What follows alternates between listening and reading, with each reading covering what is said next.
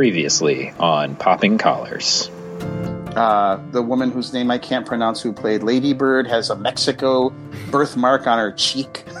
you know? Greta Gerwig? Greta, No, no, oh, Sar- no, Sar- Sasha Saoirse Ronan. Ronan. Sasha Ronan. Sasha Ronan. Sasha. It's not Sasha. It's like Sosha. Sosha? Sour.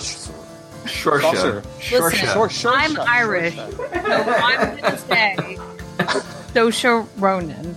This is this is like the the most entertaining podcast ever. It's just us yelling sure sure sure sure sure sure sure. Listen, she's a person. All right, I like her. Anyway, that's my favorite. that's your favorite.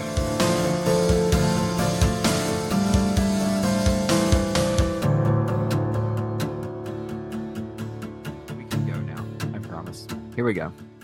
Welcome to Popping Collars, the podcast that lives at the intersection of religion and pop culture. My name is Greg Knight. I am the director of children and youth ministries at the Church of Bethesda by the Sea in Palm Beach, Florida. With me is my co-host Liz Easton. Liz, welcome back. Hey, Greg. Thanks. Where are you and what do you do? Um, I'm in Omaha, Nebraska, where I am the canon to the ordinary of the Diocese of Nebraska. And it's getting hot here in Omaha. My windows are open, and there's a guy playing banjo right outside my window. So if you hear some banjo music from the inside, do. As yeah, you if do. you do, What, exactly. you know, it, when I think of Omaha, I think of banjo Yeah, music right? wafting through the windows. He's pretty good. It's sort of a summertime treat before the air conditioner turns on. The outdoor banjo guy. All right. goes in Buffett.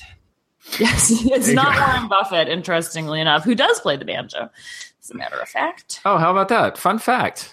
and we have a couple of special guests. First up is a familiar voice on this podcast, Richard Burden. Richard, where are you? What do you do there?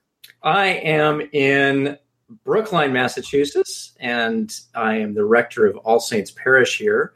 I understand there's a baseball game going on somewhere in the world that involves red stockinged fellows and Yankees. Huh. But we will discuss that tonight.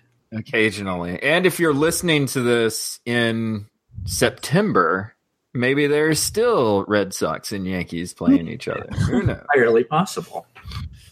It's a it's an evergreen podcast we have here. And Richard has brought along our other special guest, Colin Stokes. Colin, where are you? I imagine you're in the same place as Richard. And uh, what are you? What do you do? I'm actually on an island on the planet Octo, and I've No. broadcast myself here to uh, Richard's uh, little office. Um, well, it, it's an amazing it's an amazing facsimile of you. If that's and, and I will probably fade away when it's all. I live here in Brookline. I'm a father of two and a husband, and we go to Richard's. We go to we go we are part of Richard's congregation here at All Saints, and Nice. I talk and write about movies and parenting and social justice. Well, then you are in the popping collars wheelhouse, my friend. Right? You're- You have found the right podcast to uh, guest on here. Uh, this is episode 82 of Popping Collars, and our topic today is blockbuster movies. So, this podcast was on a break back when Star Wars The Last Jedi came out. And so we missed out on all the controversies surrounding that film. But suffice to say, the large Star Wars fan base was a little divided on that movie, and many think pieces were written to make sense of it all. In fact, our guest today, Colin, wrote his own article about the reception of the most recent entry in the Star Wars saga. I think as we sit here on the verge of another big summer blockbuster movie season, it's a good time to take a step back and take stock of the legacy that a little shark movie called Jaws has given us with these event movies and their bloated budgets and their mammoth expectations. Colin, I'm going to start with you, okay? Mm-hmm. Really simple question to get you started. You ready? What do you think big budget movies owe their audience? Do you think they should follow a specific formula that casts a wide net for as many fans as possible? Or do you think blockbusters have room for nuance and the ability to subvert expectations? Yeah, See, I told you it was easy. It's a pretty Easy question.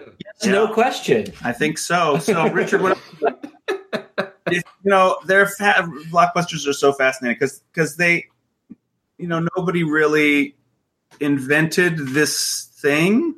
The people who made Jaws didn't go. We are creating a thing that people Yeah. wait in line to see. They, you know, they didn't have enough screens. That's why Yeah. people had to wait in line. And then the following summer, the, the same thing happened with Star Wars, and people started to go, "Huh, I guess, uh, I guess people really like movies." Now, what do Jaws and and Star Wars have in common? I mean, they're exciting, fun pieces of entertainment. There have been exciting and fun pieces of entertainment before those two movies. Sure. So then people quickly start to say, "Let's imitate those," because It becomes a business model. yeah. And that that business model have has had its ups and downs in the decades since. If they're trying to get a blockbuster, they have told their financiers all of the reasons and the precedents for why this is going to be a blockbuster. Uh, and so many of those fail. And many of the movies that don't meet those criteria end up becoming blockbusters, and then everyone imitates them. So I guess what I'm doing is getting to the to uh, a little bit of the unknowability of that question because Hollywood itself doesn't know which of the things it makes are going to be blockbusters. When I think of blockbusters, I think of a pretty simple formula that's evolved. I think you're right. Like this is a concept that's evolved over years, but I think that we kind of know what it is we're talking about now, which is an effects driven movie, name actors, like like either a big name actor or lots of names that you can attach to the marquee, um, and a massive budget, usually a big marketing budget. So it's something that's that's really that the studio's really banking on being a hit. Those are So- really good criteria, and I have one more, Oh, what's that? which that it's based on an existing brand or intellectual property that has uh, that you can sell. What's a what's a blockbuster that what's one of the earliest blockbusters that you remember going to see and what was it that that made it made that movie feel different from just sort of regular movies that you saw at the time? I do remember when Jaws came out, and um, we were actually on vacation near the beach. And I, No. I grew up in Colorado, so I didn't know from sharks, but my parents would not let me watch Jaws. They would not let me go see it. So I didn't see the blockbuster Jaws until much, much later. So I guess the first one that I actually saw was probably Star Wars. Hmm. I probably saw that 87 times the summer that it came out. Uh, You know, I'm sure that as a kid, I saw some movies that were really big blockbusters, but the first one I remember being really excited about and like going to, I think I went to twice, was Titanic. Yeah. But I remember like that was a big deal. And for me, it, I mean, it was totally marketed as a big blockbuster and it also matched up perfectly with my like hormonal landscape at the time. You know, like the big sweeping romance, Leonardo DiCaprio, tragedy, history, it had it all. sex in the back of an old car. Like it was just it was just all those. It was great. Yeah. yeah, and I remember it being like um almost more feelings that I could handle. Like it was so big. The feelings of it were so sweeping and big. So that's kind of the one that strikes me. And I saw all the like Star Wars and stuff like that later on, you know. I have a brother, but um the first the one that I really remember latching onto in the theater was Titanic. So that is so interesting, Liz, because Titanic, a uh, people thought it was going to flop. People thought it was Mhm. catastrophe. For Yeah, I mean, how long was that since Waterworld? Like Waterworld was like maybe two years before. it had been. It was by far the most expensive movie ever made. Everyone thought it was the stupidest idea, and then it, everyone knows how it ends. right, Mhm. and it became an unpre- It became a kind of hit where people just couldn't believe people were still going to see it 25 times. And now we've had several of those, some of them by the same director. But um, so, yeah, the perfect example of a movie that is a blockbuster, though the rest of the industry thought it wouldn't be. Mhm. But also, I'm noticing a pattern in between Jaws and Star Wars and Titanic and even like Jurassic Park and the Marvels. There's and when you asked about like the first experience, mine was probably E.T. Mm-hmm. And first of all, I knew ET was a blockbuster because everybody else had seen it, and I know I needed to see it because everybody else was talking about it. And that's true of all these movies; they generate this crazy kind of peer pressure to see it, so you can be mm-hmm. part of it. And I think one of the reasons that all these movies end up generating the word of mouth is a particular form of catharsis. There's a transcendent emotional climax to all of these movies. This release, this tremendous uh, rush that is about um, the most, you know, it's not tragic in most cases. Titanic is kind of tragic, but it's also kind of exhilarating Mhm. and it and they all then resolve that tension in extraordinarily satisfying ways. Right. Mm-hmm. I don't think there's many blockbusters that have a like mild climax or that end ambiguously. Mm. Like most of them end up being like let's set up enough of a tension and conflict in characters that you want to know what happens. We're going to put them through something excruciating and then we're going to release you from it Mhm. with mostly John Williams music. uh, and then we're going to tie the tie the ribbon on it and send you out going i cannot wait to see that again i cannot wait to tell my friends to see it Yeah. Certainly not the first ones. I mean, you do have exi- like there's Empire that doesn't have that. There's Right. you know Infinity War, which ends on kind of a downer. right Spoiler alert. right right Lot, lots of spoilers in popping culture. we um, should just we should just title this episode "Spoiler Alert." Spoiler alert. you know when i when i was thinking of that question of boy what what what purpose do these movies serve do they cast wide nets or do they actually try to say something i think that there's a difference between what a blockbuster is doing or is trying to do now than what Colin was saying when they were first created. You know, they're a happy accident when they're first created, but now you have this cathartic moment, you have this experience, and it's so linked to the things that you value and the things that you like and the things that you enjoy and who you are that when that property comes up again, you're invested in a way that if it doesn't meet your expectations, you feel personally offended. and like that's and that's what it seems like a lot of blockbusters do now is get people really excited to go see them, make them disappointed after it's over, but then get them really excited to come back for the next one. You know? Well, and if it does meet your expectations, then it's instantly nostalgic, even if you don't have a personal relationship w- to that story, because you're immediately drawn back into all the other times that you had that same experience. I don't know if it's intentional, but some of the sort of self perpetuating generation of this is the controversy that that generates. I mean, you know, Last Jedi came out and the fans were split on it. Half of them thought it was brilliant, half of them were really disappointed in it. But that generated all kinds of blogs and posts and arguments and and now you know everybody's going to go see what whatever the next one is because we have to figure out who's right yeah side won that debate. Did did it really suck or was it really Right. brilliant?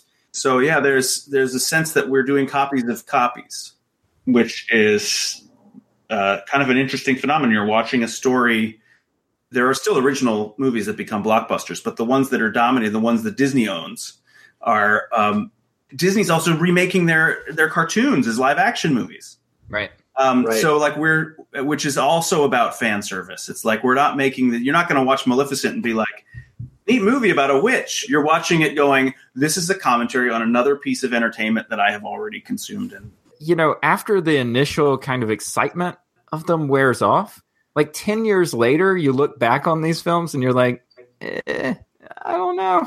like, I don't know what I got so excited about. um, like, I'm, I'm really thinking of that with the new sort of Jurassic Park entries that are out now, where it's like, boy, you tapped into the nostalgia that got people back in the theater. Like, oh man, I remember T Rexes when I was a kid And then if you give that if you give that movie like a year on DVD or, you know, video on demand or something, really the cracks start to show in it, you know? like, boy, that movie's terrible. you know? But the dinosaurs. but it's dinosaurs. Yeah. I'll watch every Jurassic Park movie ever just because of the dinosaurs. There you go. Love them. Yeah. I watched um, Jurassic Park and Lost World and Jurassic Park 3 with my kid, my son. And there are just not enough dinosaurs. There can never be enough dinosaurs. Because, yeah, and, that, and that's the one thing that you can say about the new ones is because they can, because computers can do it for Yeah. cheap now. There's like plenty. Let's talk more dinosaurs. more dinosaurs. Give me more dinosaurs. Dinosaurs eating dinosaurs, eating other dinosaurs. Like, that's what I want. talking. They're having all these scenes and they're walking through the jungle and they're talking. Not Jeff There are Goldblum no again. dinosaurs. But yeah, the the stories provide no memorable emotional payoff. There's no. Mhm. And s- in the original Jurassic Park, you feel this rush of like, oh my god, the, the T Rex came out and they saved them. That's amazing. Yeah. And you can still feel good about that. There's, however slow the movie is throughout, but the other ones don't have any feeling of, ah, I was taken through something and Hmm. and you gave me a, a, a rush. Telling people you've got to see this, like that's a huge part of this. Like you know, Richard was saying this this idea of like going to see Star Wars eighty seven times, but it wasn't like going to see Star Wars eighty seven times. It was like telling eighty seven of your friends, like, Oh, you've yeah. got to see this movie with me. Like with this, this is an incredible experience. Yeah. Yeah. Yeah. You know it, it, it- like i'm thinking specifically of last jedi because i think rian johnson had something that he wanted to say in last jedi. And it's like well wait a second. This isn't the platform to say something right? And like if you want to say something do that in brick. Do that you know do that in looper. Like don't say something in star wars. What we want to see in star wars is pew pew. And i just think that like I think that sometimes those are the expectations that we take to a lot of institutions where it's like, you know, um, so like we have a giant mega church near us, and I think, you know, a lot of the sentiment that I hear from folks there is like, well, I just want to show up and just do church. Like, I don't want to be involved. Like, I don't want to do like a bunch of stuff. Like, they're they're blockbuster people. They just want to do their blockbuster thing. Mm. But I know that like there's still a spiritual longing there. There's still something that's being fed, right? Absolutely. And like you see that in large churches as well. I mean, I think it has to do with, like I said, with authenticity and with the movement from sort of consumerism, which has totally influenced American Christianity and probably all religions in the last several decades. A move from that type of consumerism to real discipleship. And that's hard work, but big churches can do it too and just like little churches do. Little churches, I think, are sort of made for it because of the depth of relationship that already exists between people in a really small community. But when you see these mega churches, they thrive and grow because they're creating small groups that are super intentional and super, um, you know, beholden to mutual accountability and all the rest. Um, so I do think that there's a longing for that everywhere. Yeah. Connection, right? Yeah, not everyone buys into it, of course. A lot of people that is either too scary or too much, or you want something different from church. And I think that it's okay to try to meet that. Like, I think that Sunday morning, like a good blockbuster with a great score, um, ought to have a pretty, um, like an emotional arc that is a real emotional experience that people leave feeling touched and changed and renewed. So, and that takes a lot of attention. I think that's absolutely right. I, you know, I served as a much smaller church before I came here, and somehow out there, there's a narrative that all movies should be blockbusters or all churches should be big churches, and if you're not doing that, you're somehow failing. I think that too, there's a grass is greener syndrome on both sides of the equation. Like small churches look to big churches and say, if only I had those resources, my Mhm. resources are so stretched. And big churches look to small ones and say, if only I had that intimacy or if only I had that um, flexibility. And the truth is that no matter what size your church is, if you're doing ministry, you're stretched no Mhm. matter what like it's it's a scale. So really big churches have um, more programs to run and that's expensive. They have bigger assessments to pay and that's expensive. They have the building to maintain and you know all of the rest. It's all like we're all kind of chugging along here and the grass is not greener. There are beautiful things on either side or you know are all across this spectrum but it's just different. I like that word failure because I think that sometimes we do see things in those respects. It's like, you know, when we were talking about Waterworld being a bomb or something like that, you know, um, just from the blockbuster end of things, like I think we can, I think we tend to apply that, you know, that to, to sort of membership and numbers and Mhm. uh, stuff like that in our world where it's like, um, boy, if we don't hit that pledge number, we're a failure. You know, if this is our measuring stick, pledge numbers and membership numbers, then what's like, what's our message?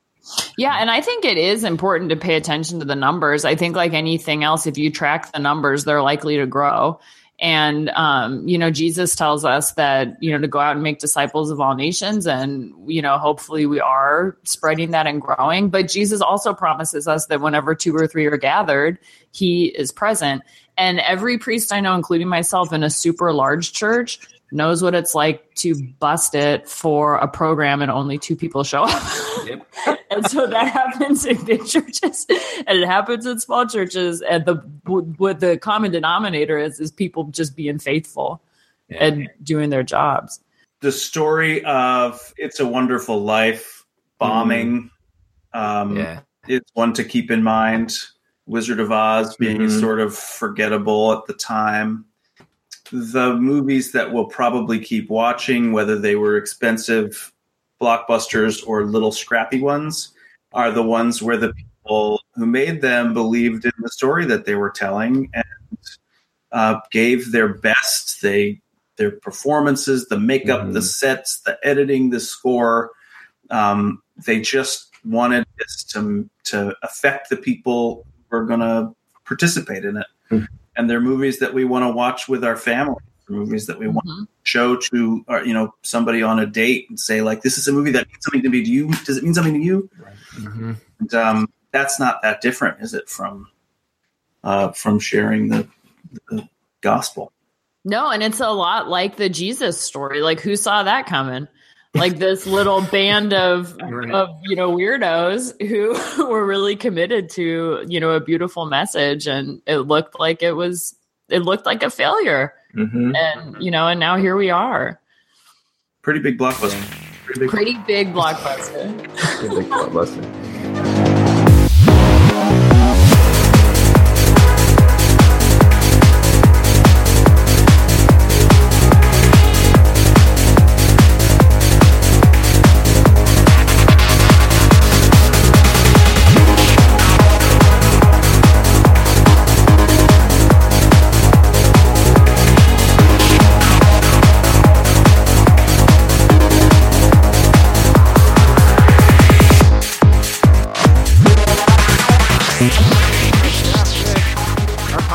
Staff pick, which has become a thing. I was at my local Trader Joe's, and the the Trader Joe's employees had staff picks of items that they liked on an end cap, and I I got weirdly excited and sort of took credit for it, even though I'm Peanut probably butter filled pretzels and things. and uh, yeah, it's like it's like peanut butter filled pretzels and um, and popcorn and kale chips. I didn't pick the kale chips. Oh. That staff member and I do not see eye to eye. Uh, but uh, today, Liz has our staff pick. So, Liz, what have you picked for us? Thanks, Greg. I want to say two things. One is an update on my last staff pick because I just can't let the moment go. Um, I I may have I did talk in my last staff pick about the book "I'll Be Gone in the Dark" by Michelle McNamara, which is about her obsessive search for the Golden State Killer. About a week ago, they caught the Golden State Killer. They caught him by using DNA. Um, Michelle McNamara has since passed away. It was a big beautiful moment to celebrate her work and um, of course justice for the victims and their families and it's a rare thing to catch to like solve a cold case so it's kind of just a moment of excitement Mhm. anybody else And Yes. like ca- catching a serial killer is like my Super Bowl. So it was a big day. it, it was it was huge. I was texting Liz as I was with. So my staff pick for today is um, a quick one because it's not it's just unfolding um, and it's uh, related to an episode that Popping Collars did last year. It is season two of Handmaid's Tale, which has just come out on Hulu. And um, I wa- I was late to season one. I waited until I could buy it on Amazon Prime, which is um, an investment, and I loved it. It's super dark. It feels super timely um, and also just beautifully shot and acted and directed. It's just lovely and scary.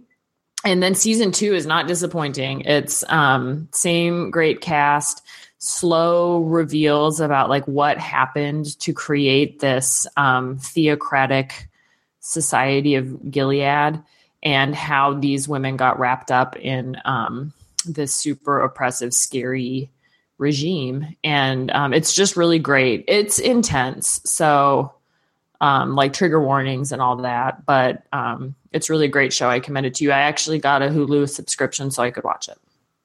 And it's all new material, right? Because season one Yes. is when the book did. yeah last season ended when the book did and i think that um, margaret atwood is consulting on it so it's sort of true to her vision. And i don't know it's been so long since i read the book that i don't know if they're bringing some of the backstory in now or not. Um, yeah so i'm not sure but it's all new material which feels risky for a book of that stature to choose to continue the story. But um, so far so good. It's really impressive. Good pick, Liz. thanks. And check out our Handmaid's Tale episode in our archives. You can find Popping Collars on the web at poppingcollarspodcast.com. You can find us on all the social media platforms. Just type in Popping Collars in the search bar, uh, and we'll pop up, I'm sure. And of course, uh, you can get our podcasts in all the usual podcasting apps uh, Stitcher, SoundCloud, Apple Podcasts. I've been saying iTunes. Like, Apple Podcasts is like a thing now. I think they do this on purpose to make podcasters have to change their outros um, at the end. So tell you where to sign up. Just don't forget to um, subscribe, rate, and review the podcast. That would be great. And if you would like to support the show financially and get some sweet, sweet merchandise at the same time, you can buy one of our t-shirts. Just go to poppingcollarspodcast.com slash t-shirts. It's poppingcollarspodcast.com slash the letter T hyphen S H I R T S shirts. I just I don't want anybody to get lost. I want them to be able to find it. And finally, uh, you can find our show and lots of wonderful Episcopal podcasts on episcopalcafe.com. We love episcopalcafe.com. We know you will as well. Check them out for all your Episcopal news needs and beyond. And with that, that is Popping Collars for this time. Thank you, Liz. Thank you, Richard. Thank you, Colin, for coming on the show. We will see you next time.